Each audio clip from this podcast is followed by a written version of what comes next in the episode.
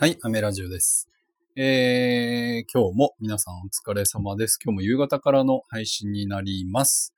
えー、今日は結構寒かったですね。えー、っと、今週じゃないな、来週明けか、は、東京はさらに寒くなるらしいですが、えー、っとですね、北陸の方とかかな、は結構ね、雪が降ってるみたいで、えっと、まあ今ね、コロナ禍で、えー、緊急事態宣言がまた、えー、えっと、発令されたのかな？えー、されようとしているのかどうか、ちょっとまだニュースを見てないんであれなんですけれども、えっ、と、まあね、あんまり、こう、外に出る機会っていうのが、まあ今のところやっぱり減ってるので、えっ、と、そうだな、寒さとかはね、あまり気にならないかもしれないんですけれども、まあ外に出た時はですね、え防寒をしっかりして、えー、マスク、手洗い、うがいですね。それもしっかりしていただいて、えー、まあ、そうだな、いわゆるコロナに気をつけながらですね、風邪、えー、体調管理を気をつけて、えー、やっていってもらいたいですし、まあ自分もそうですね。えー、僕はですね、東京に住んで長いんですけれども、まあ、うーん、今までね、こういうコロナで、まあ、100年に一度のウイルスとか言われてますけれども、えー、まあ、そういう状況に、えー、なったことはなかったので、まあね、あんまりこう、マスクをしましょうとか、あんまり徹底してなかったんですけれども、まあ、これはですね、生活習慣を、えー、きちんと、え、見直すいいきっかけなんじゃないかなと思っております。で、まあ、今回のテーマはですね、まあ、その生活習慣も含めてですが、えー、前回お,、えー、お伝えした、えー、髪の悩みについて、もう一回今回はですね、え、改めて、こう、ちょっと、えっ、と、なんだろうな、20代のですね、えー、まあ、脱毛症。うん。えー、脱っていうのは脱ぐ方ですね。脱ぐ毛。脱毛症のことを、え、少し深掘りしていきたいなと思います。で、意外とですね、これ20代の方が多いそうなんですが、脱毛症の種類が、えー、2種類ありまして、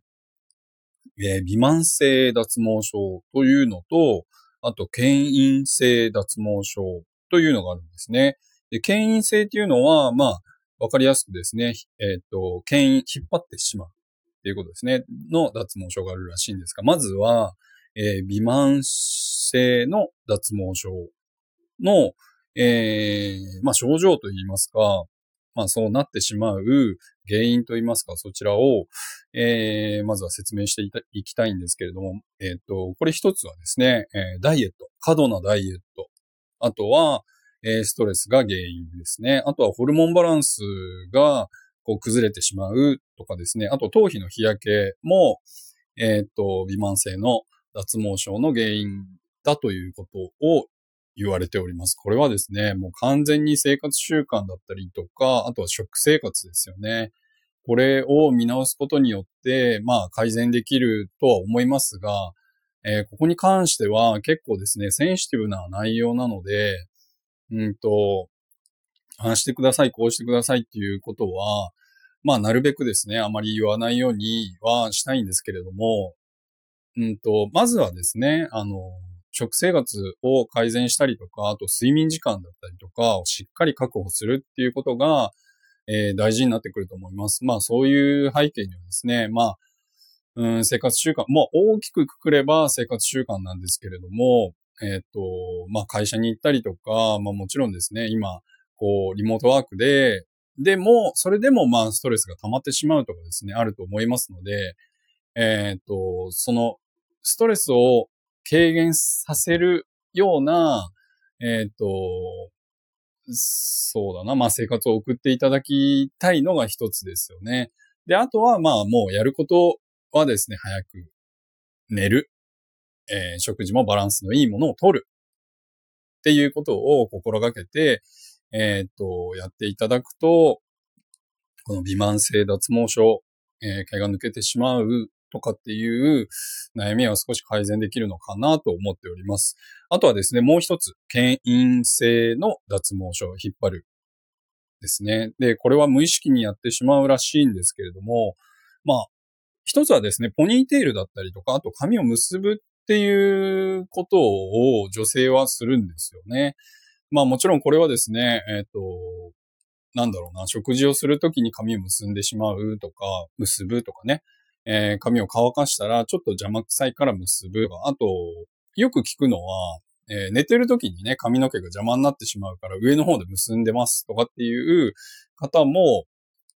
えー、まあこれは別に特にね、あの、病気とかそういうわけではないんですが、ただですね、これも引っ張ってしまう。テンションをかけてしまうっていうところもありますので、まあちょっと意識をしてですね、お部屋にいるときは、まあ極力結ばないようにして、髪の毛とか、まあ頭皮ですね、をフラットな状態にしておいてあげるっていうことが大事ですし、まあ負荷をかけないっていうことですね、皮膚にね。頭皮に負荷をかけないっていうことが大事になってくると思います。で、えっ、ー、と、まあ、気分転換になるかどうかはちょっと個人差があるとは思うんですけれども、分け目を変えたりとかですね、結んだりする頻度を減らしたりとか、まあ、結ぶ、うん、結ぶ場所を変えるっていうのはなかなか難しいかもしれないんですが、えっ、ー、と、ヘアピンとかでね、こう、ちょっと代用していただくとか、そういうこともできると思いますので、ぜひ、えっ、ー、と、まあ、ちょっとお悩みの方がいらっしゃいましたら、えー、ちょっとだけ意識して、えー、試してみていただければいいかなと、えー、思っております。えっ、と、まあ、今回はですね、えっ、と、まあ、なかなかセンシティブなお悩みだとは思いますが、うんと、まあ、結論から言うとやっぱり、あれなんですよね。生活習慣が一番、こう、改善するときに、うん、まあそこを見直すと、いち、いち早くこう解決するんじゃないかなと思っておりますので、えっ、ー、と、今のこうね、自分の生活のルーティンだったりとか、そういうものをちょっと見直していただければ、まあ、問題が解決するんじゃないかなと、少しでもね、思っておりますので、ちょっとお悩みの方は意識してやってみてください。では、今日はこんな感じで終わりたいと思います。アメラジオでした。バイバイ。